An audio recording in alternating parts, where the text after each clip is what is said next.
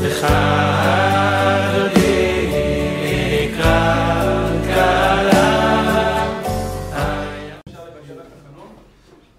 חושב שצריך להגיד תחנון, ואמרנו תחנון בישיבה. לא היה פה מלחמה עם אויבים שניצחנו בהם. היה פה רק הרמת כבוד התורה, זה הכל, כבוד שמיים. על דבר כזה, לא, לא עושים, לא מבטלים תחנון. אם היה מלחמה עם החיזבאללה, חס ושלום, אז היינו מנצחים, לא צריכים תחנון. אנחנו פה מה, מה, מה, נאבקנו עם מישהו באופן אישי? נאבקנו רק על האידיאולוגיה של כבוד שמיים. ניצחנו בזה, וזה אנחנו שמחנו אחרי זה על, על, על, על ריבוי כבוד השם, אבל לא, לא, לא, לא, לא ראיתי לנכון, אמרנו תחנון בישיבה. רוב עם ישראל שמח. שמח, מצוין, על מה שמח? ש... על מה שהם נפלו? לא. על... על זה שיש ריבוי כבוד השם בעולם עכשיו. ועל זה לא להגיד, למה לא להגיד כי על זה לא אומרים, לא, לא, לא מצאנו שלא אומרים על זה תחנון. כל, פעם יש משהו, אז יעבור איזה חוק, אה, לא יודע מה, אז תגיד תחנון כל יום. אנחנו לא חסידים עד כדי כך. לא. כן, אבל זה כבד לי. חצי קילו.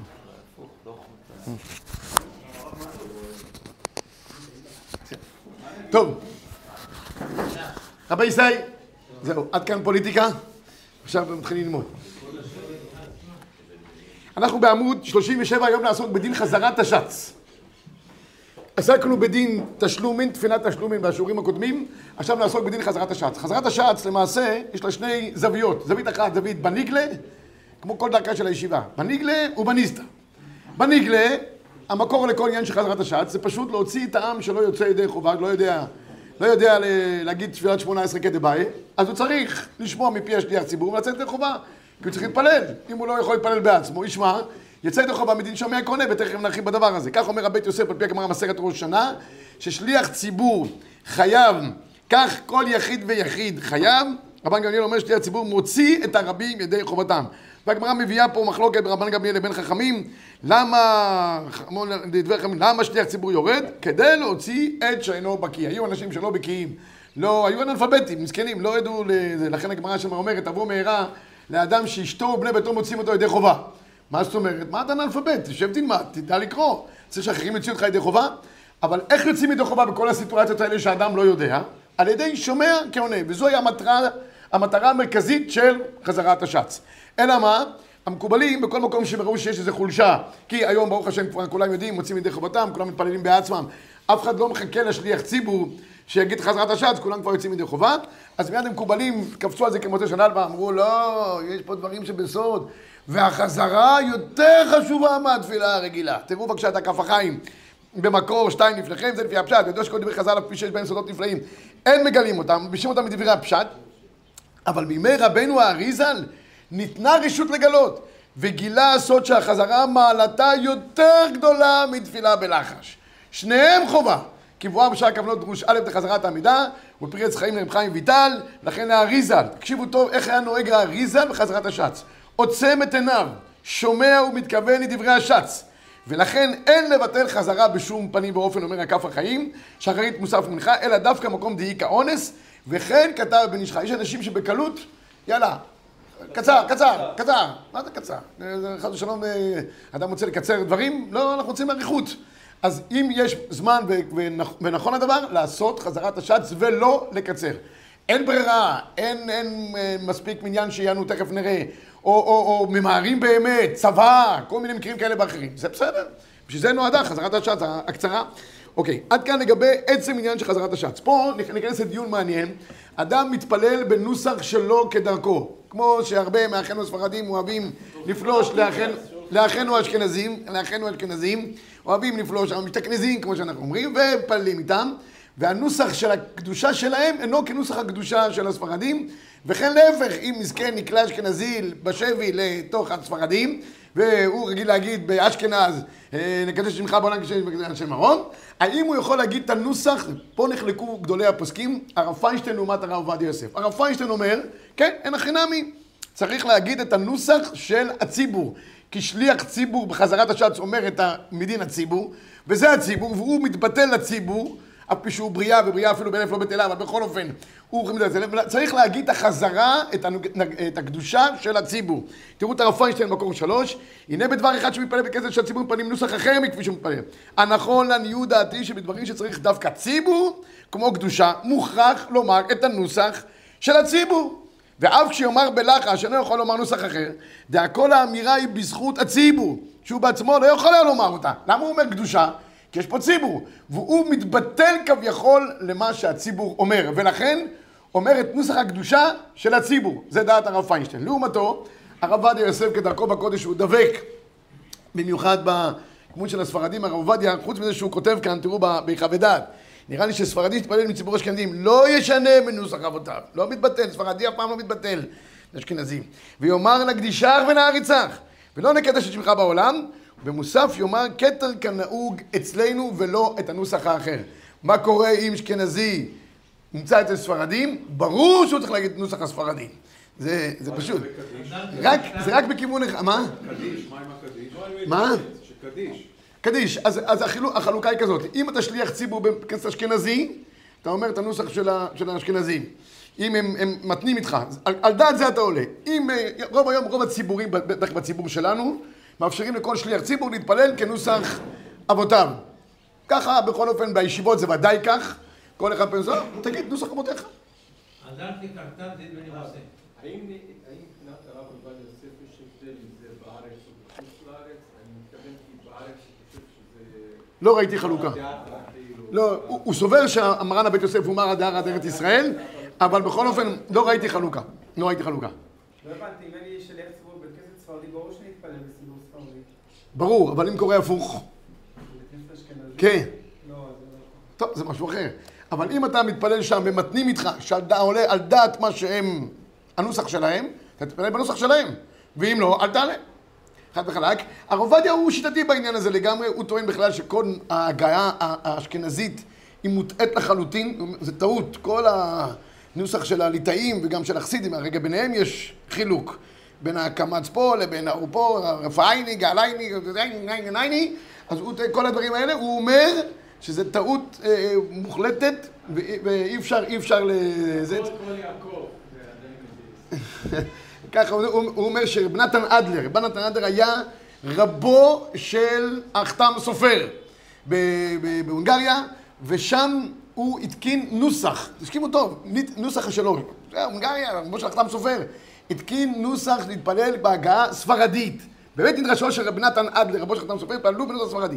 עד כדי כך הוא לא ידע להגות את ההגעה הספרדית, זו הייתה הבעיה. בדרך כלל זה הפוך. הוא הזמין חכם מסלוניקי, ישב אצלם בקהילה שלוש שנים, לימד אותם איך מדברים עברית רגילה, ספרדית, ואחרי זה שחרר אותו חזרה לביתו. כך, כך הוא טען, זה הנוסח המתוקן. הוא אומר, הוא, אם מצא תשובה הרב עובדיה באיזה מקום אחר, הוא אומר שאנחנו נשארנו הספרדים באזור אגן, אגן הים התיכון, אז ההגעה שלנו היא נכונה כולם אותו דבר. ואשכנזים שברחו יותר מדי רחוק, התקלקלו מהגויים, שינו את לשונם, טעו. זה לא הנוסח המדויק. כך הוא טען, בסדר, כל אחד כמובן לשיטתו, כל אחד ינהג כמנהג אבותיו, וכולם העיקר שתפילתם תגיע למעלה. עכשיו, אני זוכר רק שבטראומה שהגעתי לישיבה, אז הראשי שלנו, הרב גוטגוט, היה מדבר בנוסח אה, יידישאי כזה. אז אפשרות ראשון זה היה בכתובות, וכל השם מדבר על נערה שנצפוצצו. נערה שנצפוצצו, אני אומר לזה שלי, תגידי, מה קרה לנערה? התפוצצה? מה קרה משהו? נתפתתה, נתפתתה, נערה שנתפתתה. כן. תראי, יש כמה דברים שלפעמים אתה שומע אותם, לא נראה לך, היום הרס עולם. למה? היום זה דווקא תחילת העולם. אבל בסדר, כל אחד בנוסח שלו. מה, מה? אויב עמו ישראל, כן. טוב, עכשיו רב... רבי ישי, לא שמעתי, שכוח, נמשיך. אה, יש כאן עוד נקודה אחת, שהראשונים חולקים, מה קורה אם אדם מעריך בתפילת שמונה עשרה, ותוך כדי אחרי תפילת שמונה עשרה, כל המעריך בתפילתו מעריכין לו ימיו ושנותיו, והשליח ציבור התחיל כבר חזרת השץ והגיע לקדושה. והרי האדם מחויב גם לקדושה. קדושה ביסודה זה גדר של קידוש השם, ונקדשתי בתור בני ישראל. מה קורה אם הוא נמצא ב-18 והשליח ציבור כבר הגיע לקדושה? נחלקו רש"י ותוספות. רש"י מסכת ברכות, על הגמרא, אתם רואים במקור חמש, הוא אומר ברוך הבא, הם אומרים בשם השם מכאן לשומע כעונה, הגמרא מדברת על שומע כעונה, אז רש"י בברכות אומר בהמשך דבריו, אם אדם בשורה שלישית, אם שמע וכן בו לשמוע אפילו שלא ענה יצא, מדין שומע כעונה, ושליח ציבור אומר קדיש הוא יש מרבה, ישתקו בתפילתם וישמעו בכוונה, והרי הם כעונים, וכשיגמור הקדושה יחזרו לתפילתם. וכן יצא את רבי הגאון, רבי יהודה גאון, בהלכות גדולות. אומר לנו רש"י בשם הבאג, אם אתה נמצא ב-18, שמעת קדושה, תפסיק, תשמע את הקדושה, תצא ידי חובת קדושה מדין שומע כעונה, גמר השליח ציבור, תמשיך הלאה, מצוין. רבנו תם לעומתו בתוספות בברכות בכ"א, צועק צעקה גדולה, אומר, אומר רבנו תם, רגע, אם הוא יוצא מדין שומע כעונה, הוא יפסיק באמצע 18 שלו לקדושה, זה נחשב הפסק בתפילה שלו. אם אתה באמצע תפילת 18 שלך פתאום אומר כל מיני פסוקים שלא שייכים בעניין, הפסק. מה פתאום אומר רבנו תם? תמשיך הלאה אוטוסטרדה בתפילה שלך, אל תתייחס לקדושה של השליח ציבור. לכך נחלקו רש"י ותוספות. מבארים האחרונים, מה יסוד המחלוקת בין רש"י לתוספות, כך אה, רצו להגיד בשם הבית הלוי ועוד, חזון איש חלק על היסוד הזה. מה ההגדרה של שומע כעוינה? האם שומע כעוינה משמעותו? אני שמעתי, מתייחס אליי, כי אני שומע ואני מכוון לצאת ידי חובה, מכוון לצאת ידי חובה, ואני יוצא ידי חובה, אבל לא אמרתי שום דבר בשפתיי, רק בשמיים שמו לי וי על החלק של הקדושה, או אליבא דרבנותם, ההגדרה של שומע כעוינה, כאילו אני מוציא את זה ממש בשפתותיי, שומע כעוינה, כאילו אני אומר ממש. אז זה המחלוקת. לפי רש"י, אם אתה לא מדבר כלום, רק מתייחס אליך, תשמע, תשתוק, תשמע, תצא ידי חובה. אבל אליבא דרבנותם, כיוון ששומע כעונה באגדורי, מה זה? כאילו אתה מוציא בשפתותיך, אומר רבנותם, זה הפסק. אתה לא יכול להפסיק. מה נפסק להלכה? כשיטת רש"י. מי שנמצא ב-18 שומע קדושה או קדיש, עד אה, חמישה הראשונים, ישמע, ישתוק, יעצור, ישמע, ואחרי זה ימשיך. אומר, אומר השולחן ערוך מקור אה, תשע לפניכם, אינו פוסק לקדיש ולא לקדושה, אלא ישתוק, יכוון למה שאומר השליח ציבור, ויהיה כעוינה, כדין שיטת רש"י שומע כעונה. אומר המשנה ברורה מקור עשר, ויהיה כעונה לעניין שיצא בזה ידי חובת קדיש וקדושה, ומכל מקום, אף על פי שהוא יוצא ידי חובה, זה תרתי דסתרי כזה, לא יהיה הפסק. הוא שומע, מכוון, יוצא, לא הפסק. ככה גם אמרתי שצריך לעשות ככה להלכה. גם באמצע הברכה? להשתדל לסיים את הברכה, להשתדל. ואם תפס אותך באמצע הברכה, גם שם תעצור ותשמע, תמשיך הלאה. כן, מצוין. ברכת כהנים גם. מפסיקים גם, שומעים, ממשיכים הלאה. אם אדם מעריך את ברכת כהנים, מופלג הבן אדם. למה, אשריו, כן. קדושה זה ממש, שהכל נהיה בדברו. למה גם בברכת כהנים? בכלל ברכת כהנים זה, ברוכה שאדם צריך להתייחס אליה. אז, זה חלק מה... אותו דבר בקדיש? קדיש. קדיש, קדושה. כן, חמישה מינים ראשונים. חמישה מינים ראשונים, שומע, שותק, שומע, ממשיך הלאה. בסדר? יפה. עכשיו רבי ישי, איך צריך להתנהג בזמן חזרת השץ? פה יש מנהגים שונים בעם ישראל, חלק מדברים, זה זמן שהם קצת רוצים, אה, אה, כן, לסגור עניינים. פוליטיקה. כן, פוליטיקה, סוגרים, סוגרים, סוגרים דילים. יש כאלה, אני סיפרתי בדיחה באנטוורפן, בדיחה ביידיש, אבל אתם מכירים אותה, אבל אה, אינו דומה, אינו דומה, שונה פרקו. בדיחתו, פעם, אז אה, סיפרתי שם, הם מדברים, לצערנו הרב, יש שם קהלים, לא, לא אצלנו, בסביבה, הם מדברים לאורך כמעט כל התפילה, חוץ מ-18 כמובן, אז סיפרתי להם שאחד הגיע בתפילת 18 בבוקר בשבת, החבר שלו אומר לו, נישה בסגרת, אסור להגיד, הלו, נישה בסגרת, את הרכב אתה מוכר? אומר לו, נישה בסגרת כן. בכמה? במאה אלף. אומר לו, נישה בסגרת ב-80? אומר לו, נישה בסגרת לא. טוב. ממשיכים את התפילה, עובר חזרת זה, קריאת התורה, מפטיר, מתחיל מוסף, חזרת השעה של מוסף. עוד זמן לסגור עניינים. אומר לו, נישה בסגרת ב-90, אתה מוכן? אומר לו, נישה בסגרת זה כבר לא אקטואלי. טוב, נחזור חזרה לענייננו. אז, אז יש כמה מנהגים, יש אנשים שיושבים, יש אנשים שעונים לשליח ציבור, יש אנשים שמדברים. עכשיו נעשה סדר בדברים, איך צריך להתנהג. הראש יוצא אה, חוצץ במצב שבו אין תשעה עונים לשליח ציבור. קרובים ברכותיו להיות ברכה לבטלה. אומר הראש ב- ברשות הראש, מקור 12, החזן מתפלל להוציא את מי שאינו בקיא. הקהל, יש להם לשתוק, לכוון לברכת החזן ולומר אמן. וכשאינות אינן, אינן תשעה בבית הכנסת מכוונים ברכת שליח ציבור, קרוב בעיניי שברכת שליח ציבור לבטלה. כי נתקנו ברכות לשליח ציבור לאומרם בעשרה, בציבור. אין ציבור שהוא מתקשר עם, עם השליח ציבור. וכשאין תשעה בתי כנסת המכוונים לברכת שלו, נראה כברכה לבטלה. לכן כל אדם יעשה עצמו כאילו הוא מהתשעה אין זולתו. ויכוון לברכת החזן, ולכן בימי אבותינו ייחדו עשרה בטלנים להיות, היו תמיד המושג, זה נקרא עשרה בתים. שומעים לעשרה אנשים, הם בבית כנסת באופן קבוע, הם נמצאים בשביל חזרת השץ, ולכוון לשליח ציבור מראש ועד סוף. המחבר מעתיק כמעט את לשון הראש, וכותב שהציבור צריך לשתוק בזמן חזרת השץ, וצריך שיהיו תשעה מכוונים, ואם לא קרוב מוכתב להיות בכלל מטלה. לכן כל אדם יעשה עצמו כאילו אין שם אותו, ויכוון לברכת חזן. כך צריך לנהוג על פי דין רבי ישראל לכתחילה. בחזרת השץ לא מדברים, לא לומדים, שום דבר, פשוט מכוונים לברכותיו של השליח ציבור. היה, היה. או, שאלה מצוינת, עוד דקה אני עונה לזה גם. היה אצל רב שלמה זלמן נוירבך, הגיע איזה אה, בחור ישיבה, בחורי ישיבה הם תמיד אוי בכוחם, שמתמידים גדולים, וחזרת השעה זה, זה בדיוק, הרי תמיד זה מגיע, הזמן שאתה לא יכול ללמוד, אז המים גנובים תקו, אז כולם לומדים דווקא בחזרת השעת. בסדר, הוא יכול לקפוץ מדי פעם לשתות משהו, אבל בחזרת השעת? אז מודה. אז שאלו אותו בשלמה זלמן נוירבך, אז הוא אומר, זה חוצפה על עצם השאלה, כך הוא אמר. מה פתאום עולה בדעתו של האדם ללמוד בחזרת השץ? צריך לשתוק ולכוון לשליח ציבור. הארי ז"ל היה עוצם את עיניו. אז המשנה ברורה כותב, וכן יש להיזהר מלומר תחנונים, ואפילו מכוונים לסוף ברכה לעלון כמי ראוי, לא תהיה אמן יתומה. גם לא יפה הם עושים, שאם הלומדים יפנו ללימודם, עמי הארץ ילמדו מהם, שלא להאזין לשץ. ויעס- ויעסקו בשיחה בתי לחם שלום. ונמצאו מי שלומד, אומר המשנה בורה, מחטיאין את הרבים. לא פחות ולא יותר.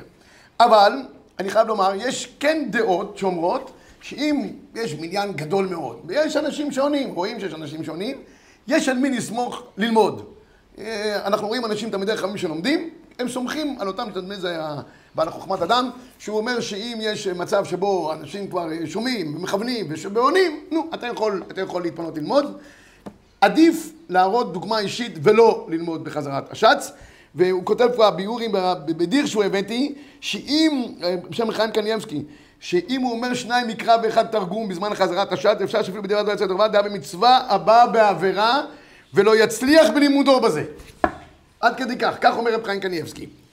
וכותב כאן המשנה ברורה, נראה לי בכגון זה, להתנהג כמו שכתב בשולחן ערוך שלמה, שיתנה השץ בינו לבין עצמו אחד השץ, אם אין לו תשעה עונים, שיכוון שזה יהיה תפילת נדבה. אבל, תמיד אני אומר בשיעורים, שתפילת נדבה זה דבר מסובך, אני לא צריך לכוון מתחילה ועד סוף, צריך לחדש בדבר וכולי, עדיף אם רואים בצורה ודאית שלא יהיו פה תשעה עונים, כאן אולי ראוי לעשות חזרת השעת קצרה, כדי לא להסתבך עם ברכות למטרה. כך נראה לעניות דעתי באופן פשוט. או לבקש מהציבור, רבותיי, אנחנו מניין מצומצם, נא כולם להתרכז ולענות, הכי פשוט שבעולם. הרב עובדיה מביא פה במקור 17 לגבי שאלתך, האם צריכים לחכות לתשעה עונים דווקא? התשובה היא ככה, לכתחילה, כן. אבל מה לעשות שיש כאלה במניינים מצומצמים שהם מחליטים שהם מעריכים בתפילתם יותר, בדרך כלל זה ככה, בדרך כלל הוא לא כל כך מהיר בתפילתו. אבל אם הוא יודע שמחכים לו, אז הוא עכשיו מחליט לעשות כוונות יתרות על פי הרשש הקדוש, והוא לא גומר. דרך אגב, אני לא אוהב את, ה, את הסגנון הזה. אם אתה רואה שאתה תלויים בך, תזדרז קצת. אתה רוצה להאריך בתפילתך, תלך למניין של אה, חניך הישיבות. הם רק מתחילים ולא גומרים אף פעם, ואין ואין שום בעיה. אבל, אבל אתה נמצא במניין של בעלי בתים, שמערים, ת- ת- תצעוק קצב. לא משנה, אבל אותם צדיקים שפתאום מאריכים בתפילתם ולא גומרים והציבור מחכה להם, אני נמצא בכמה מניינים כאלה לצערי, יש מנייני נץ לפעמים, שהם מצומצמים באנשים, כמה שהם יכולים לקום. צדיקים, אה, אה, יש ספר של רבי יעקב אלגזי, אה, שלמי ציבור, הוא כותב שם שתיחא דציבורא זה איסור דאורייתא.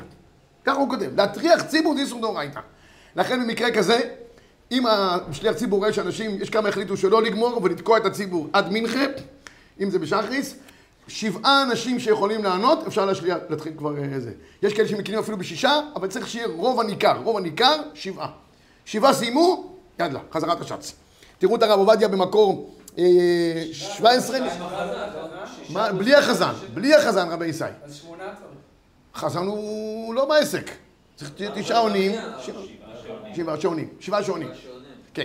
תראו את הילקוט יוסף כותב, בשם הרב עובדיה יוסף, זה הרב יצחק יוסף בשם אביו, זצ"ל, שלא צריך להמתין לעשרה שסיימו תפילת הלחש, אלא די ברוב מניין, וטוב שיהיו שבעה, שיסיימו כדי שיהיה רוב הניכר. אבל גם מי שרוצה לסמוך על שישה עונים, אנשים דחוקים ללכת, גם אפשר לסמוך על שישה. הוא מביא ראיה מהמהר"ם מרוטנבורג בתשובה, שאם יש אחד שממשיך בתפילתו, אפילו שאינו יכול להיות אמן אחר כך, כל בעשרה שכינה שריה, ואפשר לומר את תפילת החזרה. צריך לדעת את זה, שיש כולה בעניין הזה. זה לא לכתחילה, אבל אם אין ברירה, זה הברירה. בסדר? הוא כותב כאן, אה, אה, בפסקי תשובות, אם יש אדם שיודע שהוא יגיע לבית כנסת והוא חייב לדבר בחזרת השעת. יש אנשים שכל התפילה מבלבלים את המוח. מדברים כאן דברים עם זה, דברים עם זה. אנשים כאלה עדיף שלא יגיעו לבית כנסת, שיתפללו ביחיד, בבית, בשקט, ואחרי זה ידבר עם אשתו כמה שהוא רוצה. בדרך כלל הוא לא מדבר איתה אחרי זה. אבל בבית כנסת הוא מדבר עם כל העולם. אז, אז אומר, עדיף שלא יגיעו, אומר, אה, בתי כנסיות נחרבו בגלל הדבר הזה, ויש, יש, לא יודע, יש, יש בתוספות יום טוב, יש שם איזו תפילה שמביא למי שלא ידבר בבית הכנסת. הוא טוען שהרבה חורבן מהקהילות שנעשה באשכנז היה בגלל שדיברו בבתי כנסיות. אני יכול להגיד לכם, אני כילד גדלתי איפה שגדלתי, זה בית כנסת בית מאיר ביהוד, לא היו מצייצים בתפילה. אדם לא היה מוציא מילה אחת לבטלה. ואם היה מוציא, סופו לא, היה עושים לו אזכרה בסוף התפילה. כן, כן. היו היו זקוקים. מי שהיה מצייץ, היו שני דברים, אני זוכר כילד כטראום. אחד, לא לדבר מילה בתפילה. שניים, לא לשים רגל על רגל. אלו שני דברים. כבוד בית הכנסת, זה היה בנפשה. לא היו כולם שם גדולי תורה, אבל כבוד הקדושת בית הכנסת והתפילה, פש, לא היה כדוגמתה. זה החריפות של רבי חיים פלאצ'י עוד... כן, כנראה תפס תפס שם, אני יכול להגיד לכם מזה, שם היה מנהג, אם אתה דיברת, וזה, האוזן הייתה עובדת שעות נוספות אצלהם, הם היו מאוד מחבבים את האוזניים. והיו אה, אוזן זו ששמעה על הר סיני. לא רוצים אותה, אבל מטפלים בה. בכל אופן, הפסקי תשובות, זה, זה, זה חדר בנו הדבר הזה, שתפילה, זה תפילה, בית כנסת, זה בית כנסת, זה לא מקום אה, מגרש משחקים. הפסקי תשובות כותב, אה, במקור 20 לפניכם, הנה גם שכל גדולי החולים מביאים את דברי הרמ"א, רבים וטובים אין נוהגים להקפיד על כך, בפרט אם משער שהיה באפשרותו להקשיב. אה, התחלתי פה באמצע, לגבי עמידה בחזרת השץ. הרמ"א כותב שמן הראוי לעמוד. הפסקי תשובות כותב שהציבור, לא כולם עומדים. הרבה, אף פי שהרמ"א כותב את זה, אה, לא, לא נוהגים לעמוד. הרבה מהציבור באמת אני רואה אותם אנשים תשושים, לא יודע למה, אנשים צעירים והכל, איך שמגיע חזרת השעת הקדושה, נופלים, כאילו מתמוטטים לגמרי מעייפות אחרי עבודה קשה בבניין או בשאר המלאכות הקשות. אז מי שלא יכול לעמוד והוא חייב מנוחה בזמן חזרת השץ, יש לו על מי לסמוך. המחבר בפשטות הורה שאפשר כן לשבת בחזרת השץ, תראו בבקשה במקור 21, מותר לקהל לשבת בחזרת שליח ציבור לאחר קדושה בקעת הקן קדוש, ובלבד שלא ישבו בתוך ארבע אמות של החזן, אלא אם כן הזקן הוא, היושב הוא זקן הוא חלוש, אבל בסוף דבריו הוא כותב שאם אם מגיעים למוידים, גם אלה שנוהגים לשבת בחזרת השץ, כשמגיעים למוידים צריכים לעמוד, לא, יש כאלה שהרבה בכיסא שלהם, עושים, מזיזים את הראש משהו, עושים טובה. לא, לא רבי זה לא עובד, צריך לקום ולהגיד מוידים, עד סוף מוידים לעמוד, ואם הוא עוד פעם מתמוטט מחמת בעיות של החזן וכל מיני דברים, שיפול עוד פעם. חזרה לכמה שניות התחנון, ו... מוידים נשארים עד סוף- עד סוף 18 בדרך כלל. כן, אבל יש אנשים שהם תשושי כוח לחלוטין, הם כבר סיעודיים, והם לא יכולים, אז הם נופלים בחזרה, בסדר, מי שלא יכול רבותיי, יש לו לסמוך על מי לשבת. אלא אם כן מגיע עוד פעם ברכת כהנים, תכף נראה זה גם, אבל הוא אומר, והמחמיר לעסוק בכל, לעמוד בכל תפילת החזרה, תבוא עליו ברכה. הכי טוב זה לעמוד, להיות מכוון, מטרה לענות אמן, בלי משחקים ובלי קונצים. זה לוקח שלוש, ארבע דקות חזרת השץ, אפשר לא ללמוד ארבע דקות, זה על פי ההלוכה, ולכוון לשליח ציבור כדבעי. טוב, יש דבר אחרון שניגע בו, זה טעות של שליח ציבור, אני רק אגיד מילה, אם שליח ציבור טעה בתפילתו, עכשיו זה יכול לקרות הרבה. במקום להגיד ברך עלינו, אמר ברכנו, הכוונה במקום להגיד ותן טל ומטר, אמר ותן ברכה, לא חוזר על תפילתו, אלא מתקן בחזרת השץ. חזרת השץ בטוח הוא לא יטעה, הציבור עומד, מקווה, מרוכזים, וחלק מהציבור מרוכזים על מנת, אם השליח ציבור טועה, תפוס אותו על חם, כן. זה אחד מההנאה של הציבור. יש כאלה שלא, יש כאלה שליח ציבור יכול להתפלל אה, זה. השבוע הייתי בבית כנסת, באמצע חזרת השץ הוא התחיל קדיש. ויש מרבה, וזה- אנשים התחילו לעלות אחריו גם. הוא הגיע לי, תתקבל, אמרו, אה, אתה באמצע חזרת השץ. לפעמים הציבור גם אה, טייס לגמרי. כן, שיתפו פעולה עם האמן, הייתי נדהם, נדהמתי, גם אני חלק מה... שאלתי אותו, איך קרה לך? הוא אומר, שנייה אחת הסחתי דעתי מה- מהסידור, עלה לי קדיש, אמר, נחמד, הרבצתי את הקדיש. לא, לא הגיע לי, יתום כבר עשו אותו, כן. ברכת כהנים, אז יש, יש בספר חרדים מופיע דבר מאוד מעניין, שלא רק מצווה לכהנים לברך, כהן שלא מברך מבטל שלוש מצוות עשה. גם על ישראל יש מצווה להתברך. יש עניין שיהיה כהנים בבית כנסת, שיברכו ברכת כהנים. אני אומר, אם אין כהנים, צריך לדרבן איזה כהן שיגיע. אם צריך לתת לו כמה שקלים, לא יודע מה, שיבוא. שיהיה ברכת כהנים, כי מצווה גם על ישראל להתברך. תראו בספר כהנים. לברך את ישראל כמו תברכות בני ישראל. וישראל העומדים פנים כן ושתיקה מכוונים בהם כמותם, הם נמי בכלל המצווה. המצווה היא על הכהנים, המברכים והמתברכים. והבאנו פה את העניין הזה שאסור להסתכל בידיהם של כהנים תוך כדי ברכת כהנים. והעניין הכי חשוב זה להיות כנגד פניהם של הכהנים. השולחן ערוך מביא ב-26, ועם יכוונו לברכה, יהיו פניהם כנגד פני הכהנים, ולא יסתכלו בהם. היום הכהנים, רובם ככולם, יש להם טליתות, מכסים את ידיהם, כי שכינה שורה בין אצבעותיהם בזמן שהם עושים ברכת כהנים. הטלית פותר את הבעיה, אבל גם נהגו בדרך כלל לכסות את ה... זה המנהג הספרדים, שלוקחים את הילדים מתחת לזה, שמים עליהם טלית. המקור היה לא רק לברך אותם, שלא יסתכלו על הכהנים. מכסים אותם. היום ממילא יש להם טלית, אז כבר פחות בעיה, אבל ככה מנהג בכל אופן אה, נשאר. והעניין הוא שהמגן אברהם מביא שאם מישהו רוצה לשבת בברכת כהנים, יש לו גם מזמור ב-28. נראה לי שהציבור רשאים לשב, רק שיהיו פניהם נגד הכהנים. צוץ אליעזר חולק, הוא אומר רק אנשים שלא יכולים לעמוד. אבל העניין הוא, המנהג הוא לעמוד בברכת כהנים כמובן. ועוד דבר מביא פה ילקוט יוסף, אדם נכנס לבית כנסת, שמע ברכת כהנים, נכנס באמצע חזרת השץ, סדר משהו, לקחת איזה ספר או משהו, ברכת כהנים. לא יכול לצאת לבית כנסת עד סוף ברכת כהנים. כמו שאמרנו בספר חרדים, לא מצווה רק על הכהנים לברך, אלא מצווה גם על ישראל להתברך. בסדר? עכשיו, איך צריכים לעמוד? העמידה היא פנים מול פנים, ככה דורשת הגמרא במסכת אותה כותב ערכו, פנים כנגד פנים, יש כאלה, אני ראיתי מגדולי ישראל שמקפידים, שבברכת כהנים, איפה שהכהן נמצא, הם מצדדים את מעמדם מול הכהן, שהברכה יישפך עליהם באופן ישיר. אבל אין צורך באופן עקרוני, כל מי שנמצא לפני הכהנים מתברך. מי שנמצא בצדדים צריך לבוא קדימה. העם שבשדות הם מתברכים גם אם לא מול הכהנים. זה הפריבילגיה שיש להם. אבל מי שנמצא בבית הכנסת צריך להגיע כנגד הכהנים ממש. הדבר האחרון, בשעה שהכהנים מברכים, העם צריך לשתוק ולכוון לברכת כהנים. יש כל מיני פסוקים שאומרים, יש בכל מיני סידורים, אין לומר את הפסוקים, אלא אם כן בזמן שהשליח ציבור אומר. אבל כשהכהנים מברכים, צריכים להיות בדממה ולשמוע את הברכה ולקבל את השפע האלוקי שיורד דרך הצינור של הכהנים. והגמרא אומרת על זה, איך אתה יכול לדבר בזמן שהקדוש ברוך הוא מברך אותך? יש עבד שאדון מברך אותו והוא מדבר?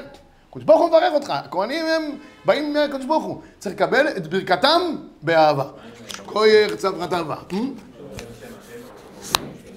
לא צריך להגיד ברוך הוא ברוך הוא, רק אמן. רק אמן בלבד. טעות להגיד ברוך הוא ברוך הוא. סברת אהבה רבי יצחק.